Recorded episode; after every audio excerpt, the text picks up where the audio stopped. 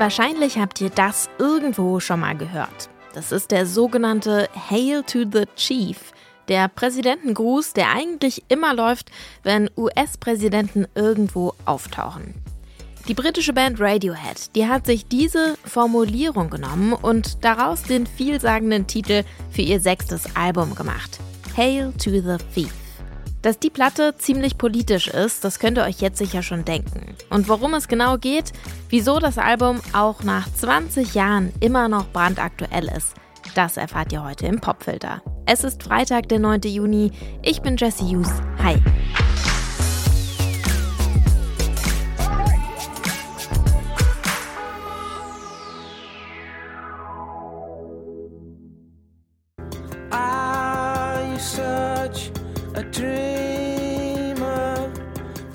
Als Hail to the Thief vor genau 20 Jahren am 9. Juni 2003 erscheint. Da ist die politische Weltlage, naja, angespannt. Der Irakkrieg, der ist in vollem Gange. Der Schock vom 11. September, der ist noch relativ frisch. Und nur etwas früher, bei der US-Wahl im Jahr 2000, da gibt es Vorwürfe des Wahlbetrugs gegen den späteren Präsidenten George W. Bush. Radiohead, die lassen die politischen Eindrücke dieser Zeit in ihr Album einfließen. Das erzählt hier Drummer Phil Selway. For the period that that record was uh, written in, uh, it was and, and recorded, um, there were dark forces at work, which I think you know fed themselves back into what was what's happening lyrically there. Phil Selway spricht hier von Dark Forces, also dunklen Mächten, die die Inhalte der Platte durchaus beeinflusst haben. Und so richtig weg sind diese dunklen Mächte auch heute nicht. Was Radiohead im Song Two and Two Equals Five zum Beispiel beschreiben.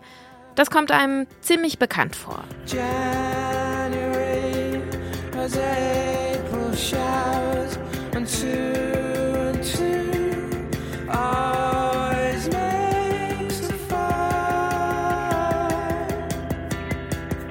Vom Aprilwetter im Januar singen Radiohead hier und das 2 plus 2 5 ergibt. Im Song geht es also um die Klimakrise, aber vor allem eben um KlimaleugnerInnen und Fake News.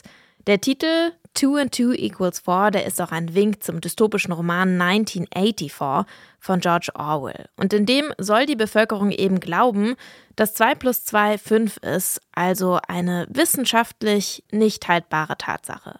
Und dieser Song, der könnte halt auch heute geschrieben worden sein. Das hat auch die Band gemerkt. Bei einem Auftritt 2019, da verändert Sänger Tom York die letzte Zeile des Songs.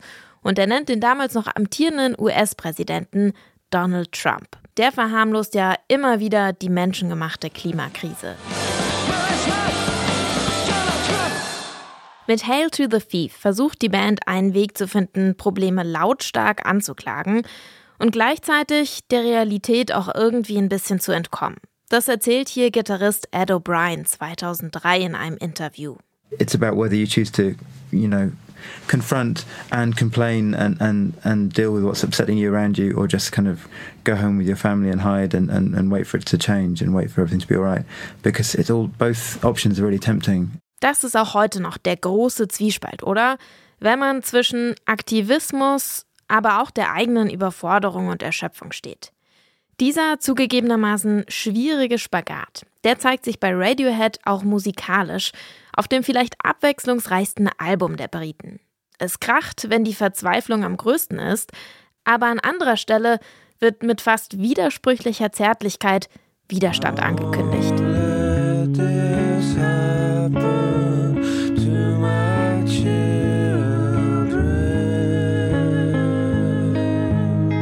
Nicht zulassen, dass das meinen Kindern passiert. Ich werde mich dagegen auflehnen, singt Tom York hier in I Will. Zeilen, die aktuell vielleicht auch in einem Protestcamp der letzten Generation entstehen könnten. Dass Hail to the Thief auch zwei Jahrzehnte nach seinem Erscheinen noch so zeitgemäß ist, das muss man eigentlich bedauern. Aber Radiohead, die schaffen mit ihrem Album auch ein bisschen Abhilfe. Der Albumsong There There, der ist heute unser Song des Tages, bedeutet so viel wie wird schon.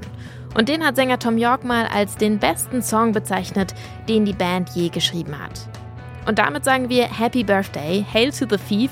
Hoffentlich bist du in 20 Jahren nicht mehr ganz so aktuell. Hier sind Radiohead mit There There heute im Popfilter.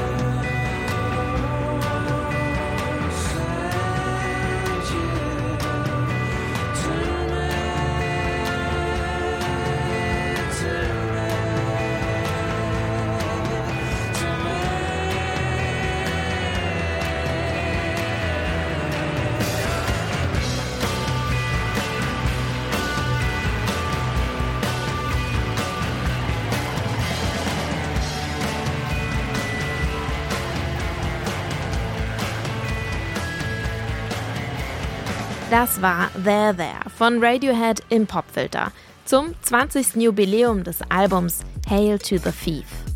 An dieser Folge mitgearbeitet haben Anton Burmester, Stanley Baldauf und ich, Jesse Hughes, und ich freue mich schon auf morgen. Ciao!